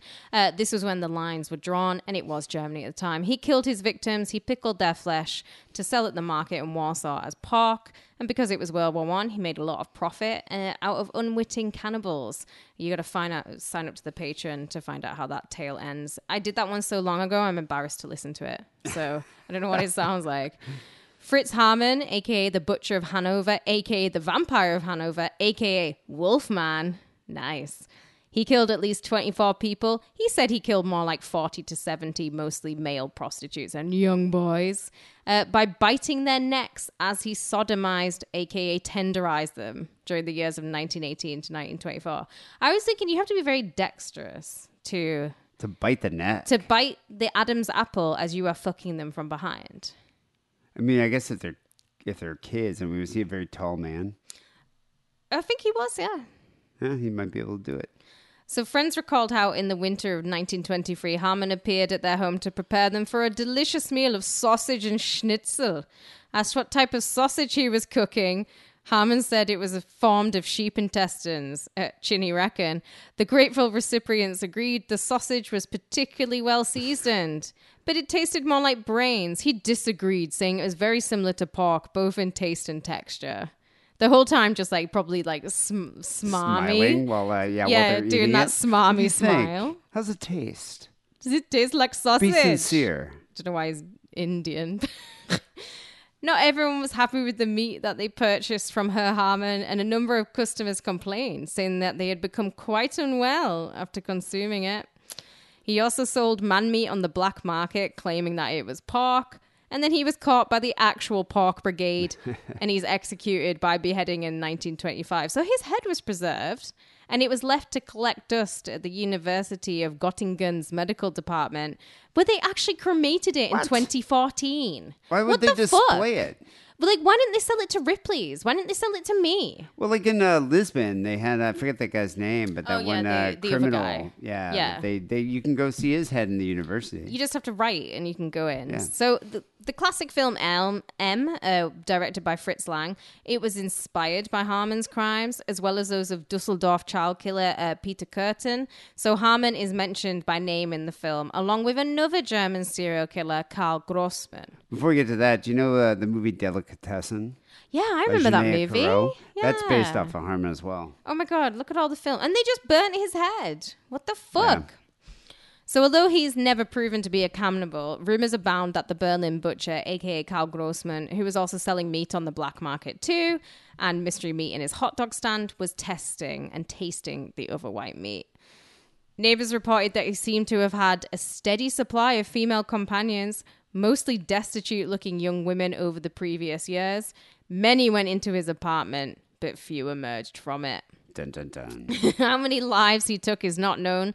Only the body of his final victim was found, along with lots of bloodstains in his apartment that indicated at least three other people had been butchered in the few weeks leading up to his arrest. After his arrest on the 21st of August 1921, he confessed to about 20 murders, but the pieces of the missing women that had been found in the canals and the mystery bones in Andre Square pointed to around 100 murders of women and young girls. Uh, he didn't hang around long enough in life because he hung himself from the short end of a long rope in his jail cell, taking his belly full of secrets to the graves about what he'd been up to. So I know all these German guys pretty deplorable. There's nothing remotely sexy about them. Nothing says, "Daddy, can I have some sausage?" about them. But there is one man, there is one mad daddy who bit the bullet of body meat and he lived to tell the tale. And it's not Jeffrey Dahmer. I was about to guess Dahmer. It's not Jeffrey Dahmer. He likes sausage. He did. I did an Overkill episode, at 857. I did a whole tasty homage to Jeffrey Dahmer, and Lionel Dahmer's in it too. I am talking about the very sexy and the very salacious William Buehler Seabrook. Step right in, Daddy. Bueller. Bueller. He's a journalist. He's a cad. He's best buddies with Lee Miller. And he documented all of this, his travels worldwide, in particular West Africa, for the New York Times nearly a century ago. I'm going to call him Willie. He deserves to be called Willie. He was fascinated by the concept of cannibalism, much like me, your very blushing and humble co host. So much so that he persuaded, and Willie could be very persuasive, a medical intern at the Sorbonne to give him a chunk of meat, human meat, swiped from a virile man who had died in an accident. Imagine going up to like a medical intern and being like, I want a virile man who has died in an accident. I wonder what this guy did to owe him that kind of favor. Oh, well, I've, Willie was very dashing. Yeah, I mean, He's like guess he was Errol Flynn. persuasive. There must have been some money involved. Oh, of course. So Willie took it home, he cooked it, and he ate it. And he described it as it was like good, fully developed veal. Not young, but not yet beef. It was very definitely like that, and it was not like any other meat I have ever tasted. It was nearly like good, fully developed veal that I think no person with a palate of ordinary, normal sensitiveness could distinguish it from veal. It was mild, good meat with no other sharply defined or highly characteristic taste, uh, such as, for instance, goat, high game, and pork have. So it was kind of gamey. No, he's saying it wasn't gamey at all. Oh, okay, no. So it didn't have the gamey taste of like Yeah, you I know, like butchered some of venison those or something like that. So my Mm, question then, delicious. so my question is, if he got it from a virile man, was it a young man? Because what if you're eating like the meat of an 80 year old man? No, you want to be eating the meat. Would meat. that be like you know beef jerky? I want to eat the meat of a 25 year old firefighter who has died in a motorbike crash where he didn't get too smashed. Why don't you eat him after he died in a fire? Because he'd be cooked. Well, no, already. because no, because then he'll be all smoky on the inside, and I just want oh, to taste yeah, man meat. smoky. Yeah, he'll be smoked. I don't want smoked meat, You even don't though want smoked meat. Smoked meat was delicious, and uh, one of my favorite, one of my chippy meals. I would either get fish and chips and mushy peas, or I would get smoked sausage and chips with mushy peas. So it'd be like a smoked fireman sausage. Maybe. So he also reveals in his autobiography that he might have eaten human flesh on another occasion. So wealthy, hoity-toity socialite, an heiress to the Singer sewing machine fortune, Daisy Fellowes, she invites him to a garden party, and she mocks Daddy Willie for stating that he wasn't allowed to consume human flesh with the tribes in Africa in his book Jungle Ways, saying to him and the dozen or so guests, I think you deserve to know what human flesh really tastes like, Willie. So a piece of apparently human meat was grilled and eaten, much to everyone's cheer and like aplomb and delight. And he comments that while he never found out the real truth behind the meat, it looked and tasted exactly like the human flesh he had eaten before. And in those days, you know, it was all about shock and scandal. So I wouldn't be surprised. If I wonder whose flesh it was. Oh, they're fucking they're rich socialites. It was probably a tramps. Yeah. So this is going to lead us to the real heart of darkness. What kind of meat is human meat? So on taste alone, pork has been a common occurrence. The cannibals on the uh, Polynesian island of the Marquia, Marquise, Marquesas Island. Marquesas. How do you know that? That's you know, there's a lot of Polynesian tattooing that comes off the mark. You're, there's, it's a very distinct style. Actually, um, uh, Jerome does Marquesian tattoos too. Okay, I don't even know where Polynesia is. It's kind of by, it's kind of like Samoa and like that area around I don't even know where they are. the. Pacific Islands near Hawaii. Okay, they're just out there. Um, he refers to hu- they actually refer to human meat as long pig because of their likeness to pork. I have read that before. Long pig. But taste isn't everything, and this goes back to a known, known point of culinary confusion on what most of us consider red meat and what most of us consider white meat. The red color of muscle is caused by a richly pigmented protein called uh, myoglobin, more specifically hemes, hemes. I can't remember. I remember doing this in biology. So the chemical compounds that myoglobin uses to bind and store oxygen as a fuel source for active muscles. So the more myoglobin a muscle contain- cell contains, the more heme it carries, the more heme, the redder the meat. Right? So, according to the meat science section of Texas A&M, um, universities or Texas A&M's University's Department of Animal Science, pork, lamb, and beef average two, six, and eight milligrams of myoglobin per gram of muscle. So that's a roughly a concentration of 0.2%, 0.6%, 0.8% respectively. The concentration of myoglobin in human muscle tissues is much higher, even relative to pigs, sheep, and cows. Comes in at close to 20 milligrams per gram of certain muscle fibers, or a 2% concentration of myoglobin. Can I just say, as a as a vegetarian, I fucking miss lamb the most, more than anything. It's the meat I miss. God, you should be a meat eater. You should Well, be a I'm not- carnivore. You actually miss no, this taste. yeah, I do because I'm a carni- I'm not a carnivore for free choice. I love the taste for it. of Why not just say fuck it? No, because I love animals, and I don't think you can sit there and say I love animals while still eating them. I love cows. What if I they're love killed pigs. humanely?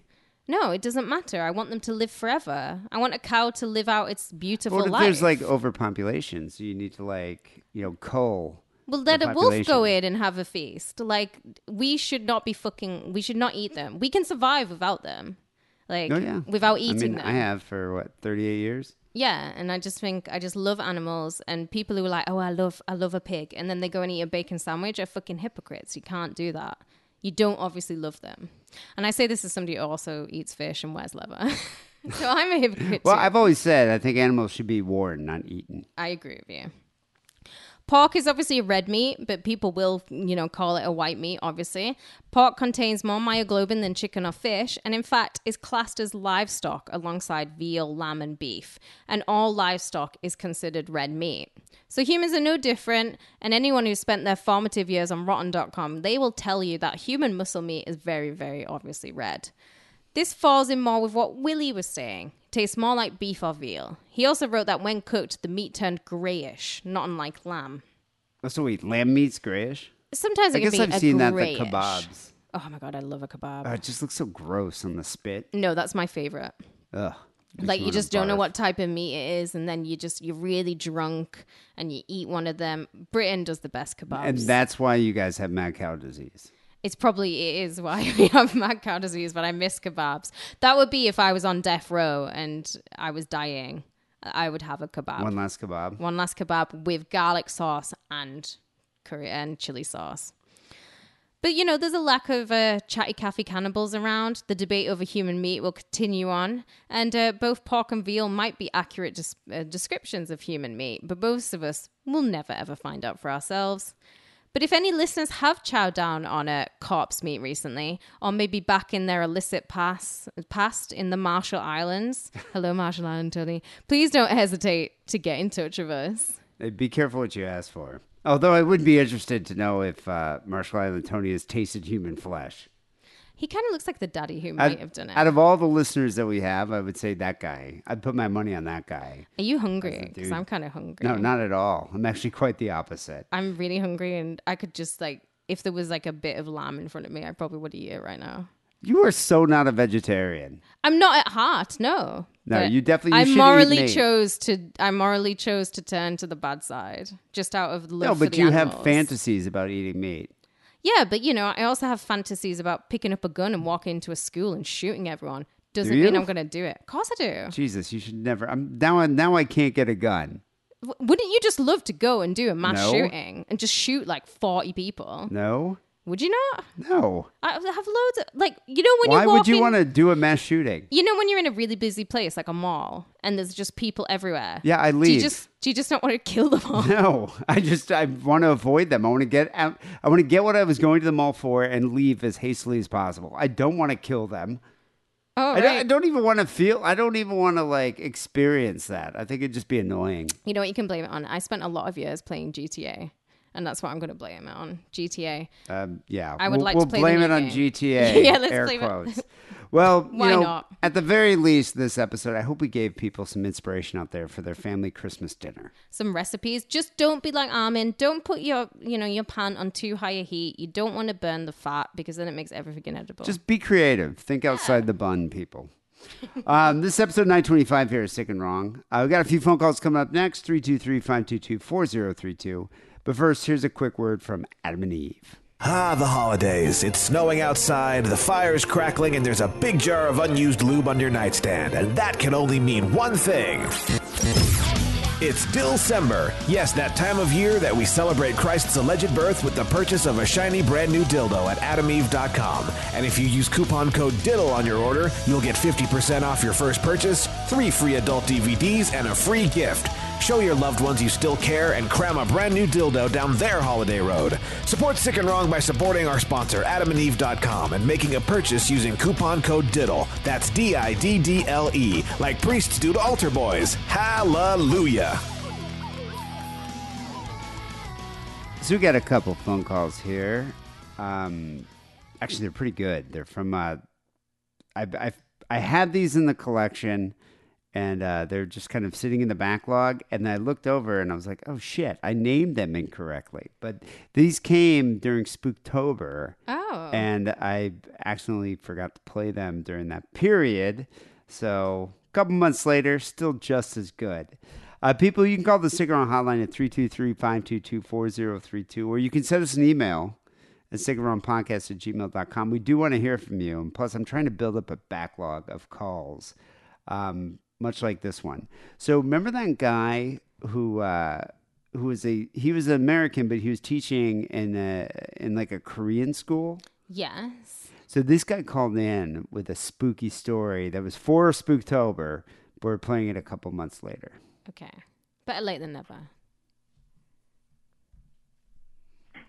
Hey, Dee and Kate. Um, this is Korean teacher calling. Last time I called was months ago about uh, not being a victim of the tsunami in uh, box on Boxing Day in 2000 and whatever early. That's when he called in. He, uh, for some reason, missed his trip to uh, to was it to Thailand and Yeah. didn't end up being part of the uh, the tsunami. A lucky guy. It's like some Final Destination going on there. It is. 2000s. Um, so you asked for some stories about uh, spooky or horror things that have happened to you, and uh, this I'm not sure if this really counts or not, but um, this is a story of me going to the killing fields of Cambodia uh, about 13 years ago. I really want to go there. This is bucket list. Uh, bucket It's list high trip for on the bucket list, It's yeah. super high. You know what they used to do in the killing fields of Cambodia? The soldiers. Skull fuck the skulls. They would grab toddlers by their fat little ankles and smash them to death against trees. Is it wait? That's one of your wet dreams. I would like to do it against a wall. Per- personally, I feel a brick wall would be So- better.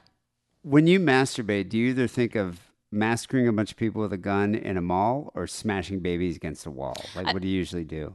Well, obviously, like babies is an easy target because they can't fight back. So toddlers. But sa- same with like sh- just shooting people in a mall is an easy target. But what do you find more gratifying? I think smashing a baby would be more gratifying.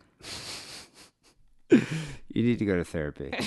This is my therapy. Uh, it's a real fucking mind trip, man, going there. Uh, the whole country is one of the most amazing and depressing places you'll ever be. Angkor Wat is just like out of this world. But anyways, um, going through the killing fields is crazy because, uh, it took place in this prison where something like 25,000 people were sent to be interrogated, uh, and imprisoned and only 12 survived that ordeal. Um, they would interrogate people just for wearing glasses because they thought they were intellectuals and they were trying to kill intellectualism and all this, that, and the other in the in the country. And uh, you go through there, and there is a pagoda of skulls of all the victims they've disinterred from the ground, uh, and it's arranged by age group. So children at the are at the bottom, and uh, Well, so you get like little baby skulls, and then you get like a like teenager skulls, and you get adult skulls. I would have done it in like a, a, a triangle shape, but I would have put the old skulls at the balls at the bottom because you baby skulls are kind of delicate. So Shouldn't then they be, be at more the like top? a pyramid. Yeah, I would have done a pyramid of skulls. folds are way at the top.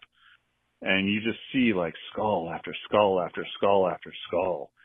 And uh the children I was teaching in Korea at the time, um, you know, they were somewhere between seven and twelve years old and I'm looking at all these skulls of between seven and twelve years old and it's just like really fucked with me. Uh and then you walk around and Wait, did he say who he was? He he wasn't going on a school field trip here, the Killing Fields. No, although I would. I wonder if they fucking love do that. I'd love that. Wow, I I still think Americans would just be on their cell phone looking at Instagram the whole time Maybe. or TikTok. But I would that would be amazing if uh, schools actually did a field trip like that.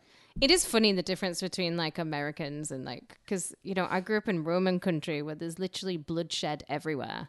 There's nowhere, no part of Britain where somebody has not been horribly murdered at some point in history. So you just kind of become used to it. And so he's like, you see skulls everywhere. You're just a bit like, yeah, I can go into a bone church and see a bunch of skulls. It's like, But you do know, they have any bone churches in uh, England? no ossuaries that I know of. I think there might be some in the Highlands, maybe, but not Hmm. that I know of. Yeah, but definitely in Europe. along the the grounds of the place and uh you can see where rain has uh eroded some of the topsoil and sometimes there's little pits here and there and you can look into the pits and you can see chunks of bone and the tattered remains of the clothes of the victim everywhere and it's just absolutely absolutely horrifying. Um and you can see the prison cells where these people were tortured and interrogated and the survivors, all dozen of them or so, uh, they painted um, pictures of their ordeals and the torture they uh, they had inflicted upon them, and you can see the paintings that they did, and you can see the mugshots of all of the victims that they have because the the Khmer Rouge were very good record keepers, and Oh, so like the they would uh, Yeah. have these long confessions that they tortured out of people, and they'd have their mugshots, and they would torture them, and they would tell names, and they would bring those names in, and they would torture. Well, like the like the the Gestapo. Yeah, just like the Yeah. Nazis. Uh, there's part two. Hey, I got cut off, so this is uh, this would be part two of visiting the Killing Fields, the horrifying and spooky tale that might be appropriate for this holiday season. Do you think that would be a great date, like first date? Yeah, I, it would be for me. He's Getting- selling this place to me. There's no point where I've been like, this does not sound not fantastic. I want to go. I wonder if there's a gift shop at the end. like you could buy a little skull, like a little, a little skull, skull keyring with your name on it. Like a paperweight with a skull. That'd be great. Um, so uh, where was I? Uh, yeah, so you see all the the paintings and the victims and uh, the paintings of the torture and the victims and all that stuff, and it's just utter madness. Um, and then it's it's located near the city of Phnom Penh, which is the capital city, and it, it at the time it didn't seem like much of a capital city, but you know it was the capital city. And you walk around and you see these giant fruit bats running around everywhere. Well, they're flying, right? Um, but they're they've got like wings like four or five feet long, like Whoa. like a wingspan four or five feet wide. It's crazy, uh, and uh, kind of scary because they're just in these big trees and just hanging out and they're flapping their wings and everything like that. Yeah, but those aren't like vampire bats. They're not going to attack you, are they? This guy should work for the Cambodia Tourism Board because there has been no point in this phone call where I have not been riveted to want to then just take out a credit card and go to Cambodia tomorrow to go and stay in Phnom Penh and then go see the Killing Fields. He's really selling it to me. Although it, this has been pretty high up my bucket list. I really want to go to Bangkok. And then Oh, from aye. Bangkok, go to Cambodia. Just kind of do those two. I think you could do that in 10 days. I think it would be a lot in 10 days. Now, I think I've heard those two cities because you, you're not going to spend 10 days in Bangkok. I think you could do like. I could spend You could 10 do four days, days in in, Bangkok. you could do four days in Bangkok, and then you could fly over and then go hit up Phnom Penh. Probably even hit up another city. Sean Penn. You're both mispronouncing the it? name. It's pronounced Sean, Sean Penn? Penn. Yeah. And then there's all these gangs of children running around in Phnom Penh, and the thing is, like, they're all trying to sell you knockoff items and, uh, you know, like reprinted cheap copies of books about Cambodia and the killing fields and this, that, and the other. And uh, the thing is, uh, if they don't sell enough merchandise, they get beaten.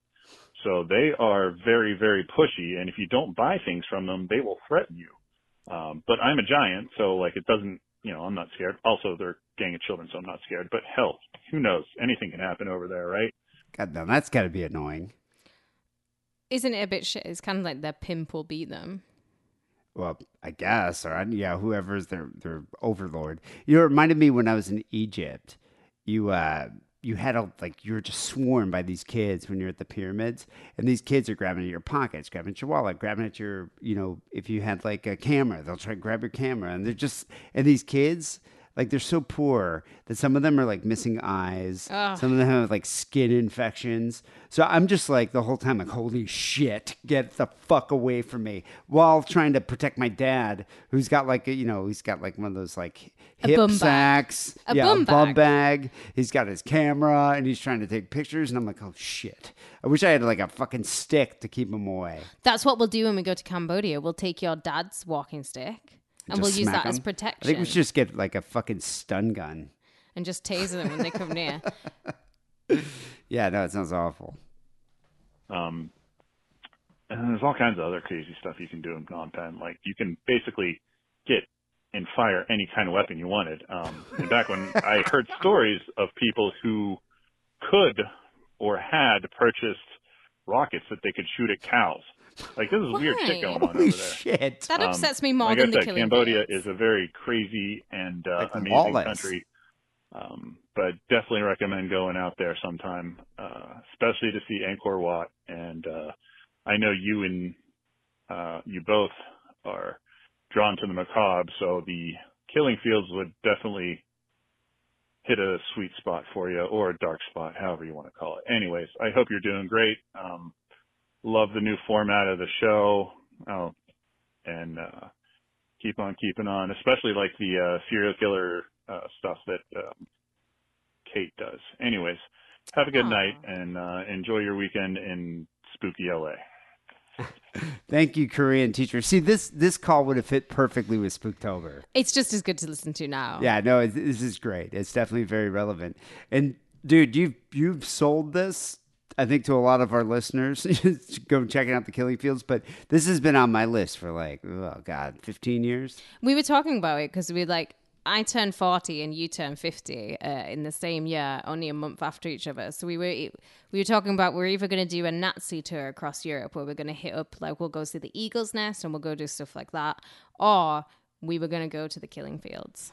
Yeah, I think a flight to Bangkok and then from Bangkok to Cambodia would be cool. Or the best thing would be flying to Tokyo And then go Tokyo. Bang- but the thing is, Japan, like I want to do, I just want to go do like ten days in Japan, like go to you know Tokyo and Osaka and all those other places. Yeah, I want to go to Okinawa and go Yeah, and to like Okinawa. Like, I'd, I'd like to just spend more time in Japan because when I went there, I just did Tokyo, which is amazing. Tokyo is amazing. And 10 days in Tokyo, you don't even see the whole city.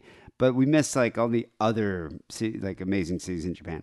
So I would like to just do Thailand and Cambodia in one trip. I think that'd be cool. See, I'm a little bit not fussed for Thailand. Like, what am I going to do in Thailand? I don't like the beach. I've and heard I've heard Bangkok is a trip. I've heard some really wild stories about Bangkok. Yeah, I I'm not going to go to the beach. Yeah, maybe Bangkok's like great if you're like there for a bit of casual sexual tourism. No, it's more than that. I've just heard it's just weird. It's Yeah. weird and it's kind of cool to check out. And there's also like amazing like temples and I'd rather go to Singapore. nightlife. I've heard Singapore's so fucking cool and it's like kind of Mediterranean-y, so I would rather go to Singapore. Yeah, that's where we differ. No, I don't know. I'd like to go see all those cities, but uh, I think from the reason I've, I've checked in Bangkok is because Bangkok's actually pretty close to Cambodia, so you could either take a train or it's like a really it's like an hour flight. Yeah. So it's an easy it's an easy trip to do, and you could spend more time there. Whereas We should- Singapore is a little further removed, but probably not that far to flight either one. What I've always wanted to do as well is is go to Vietnam and I would like to go and do like a little um Sean Flynn hunt. I always thought that would be fun. Sean Flynn, you mean the is that the dude from uh, Full Metal Jacket? the- Errol Flynn's son became a war Oh. photographer, and he actually got mur- well, he got killed when he was in uh, Vietnam. But you can go like follow like the the trail of where he was last seen and where he like died and stuff. I wonder what I've always wondered is with just I know in Japan a lot of people do speak English there, but the signs aren't really in English, so it was definitely difficult.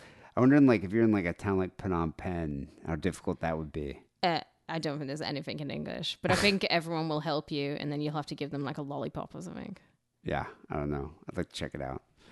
Anyway, um, people call the Sick and Wrong Hotline 323-522-4032. So um, just so everyone knows, the holiday show is going to be recorded, uh, or was recorded this weekend, and we're going to be airing it next weekend, and uh, in two parts. It was a long one, and it's very entertaining. We, we we find a lot of uh, a lot of like intimate details about Steele that we never knew about. Every every time we have Steele on the show, something comes out about him. He That- really opened up this time. Though. This time was the most he's ever talked about his work and what he's gotten up to. Part one is Steele, and part two is Wackerly. Yeah, he he Yeah. really opened up. Wackerly's pretty much the same, but on point this time. Yeah. Yeah, definitely, definitely. You you don't want to miss the holiday show. And uh, thanks to all the listeners who support us on Patreon and Apple Podcasts. Seriously, we do appreciate you um, keeping this show going. Uh, you know, it's it's tough. We spend a lot of money to do this every week. It's definitely you know a passion of both mine and Kate's. Uh, but it does take a lot of time, and just the fact that you guys support us on Patreon and Apple Podcasts, it does help cover the cost of the show, and uh, it just keeps us going. You know, Patreon.com slash Sick and Wrong. Sign up today. Also, if you want to get a last minute Christmas gift, you still have time. Just go to the TeePublic store, sickandwrongpodcast.com slash shop, click on the picture of the Pope, get yourself some Wrong merch. Um, finally, here's Wrong Song of the Week. This one is uh, rather thematic here. Um, we're going to end the show with a song called Mein Teil by, uh, by Rammstein. Um, it's this- it's the song is called "My Penis." That's it's slang for my penis. Oh, t- Wasky, if you can tell us why Teil is slang for penis, that'd be Well, great. Yeah, mine. tile. well, it's it's my part or my share, but it's slang for my penis, and it's the. Uh, the it's from their fourth studio record, "Reise, Reise," came out in two thousand four. Uh, but mine, mine teal attracted controversy in Germany, and uh, the media dubbed it "Das Kannibalenlied." I can't say it. Um, whatever. The cannibal song, uh, due to its lyrics about Armin Meiwes cannibalism case. Did you ever see the porno with the lead singer from Rammstein? No, I saw that. Uh, I saw that video that they did that had a lot of nudity. Right. It's a porno. Big Titty Goth Detective put it up on the Discord ages ago. I'll maybe make her repost it just because it's one of the worst pornos I've ever seen. It's like nearly sure unwatchable. It's like With unwatchable. Till, Till Lindemann. That's like, his was- name, Yeah, was banging all the. He was like the main star. Was it the whole band? He's in it. It's him. And I think his like wife or something. What I hate is when porno tries to be like too arty and cut away and do like all this stupid stuff. It's like we Just just want to see fucking. we just want to see you and your dick fucking. Like we don't want to see like all this other Beneath the shit. ball shots, like really close up. That's what we want to see. No. but that's what we want to see of a celebrity when they fuck, yes. Um, but this song's inspired by the case of Armin Meiwes and uh, Bernd Brandes. And so, according to the bassist, Olli Riedel, the song came about after one of their members brought in a newspaper to a rehearsal and it had the story about the cannibal guy on it. Fantastic. And he said they were fascinated. He was like, we were fascinated, shocked, and amused at the same time. And Till Lindemann, the vocalist, said, it is so sick that it becomes fascinating, and there just has to be a song about it. So a prominent phrase in the song is "Denn du bist, was du isst und ihr wisst, was es ist." Because you are what you eat, and you know what it is. You're a sausage. You're a sausage. Daddy, exactly. can I have some sausage? So we're going to the show here with uh, Mind Teal by Rammstein. People will be back next week with the holiday show part one. Till then, take it sleazy.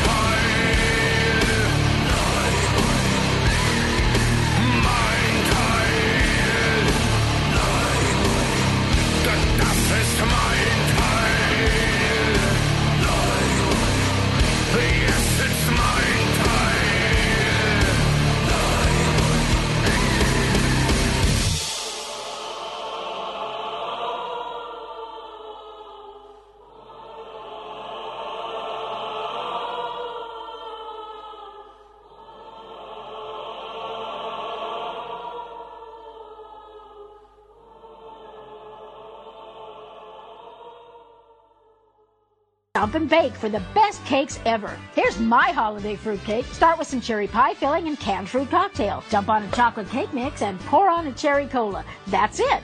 Just bake for a warm holiday cake all your guests will love.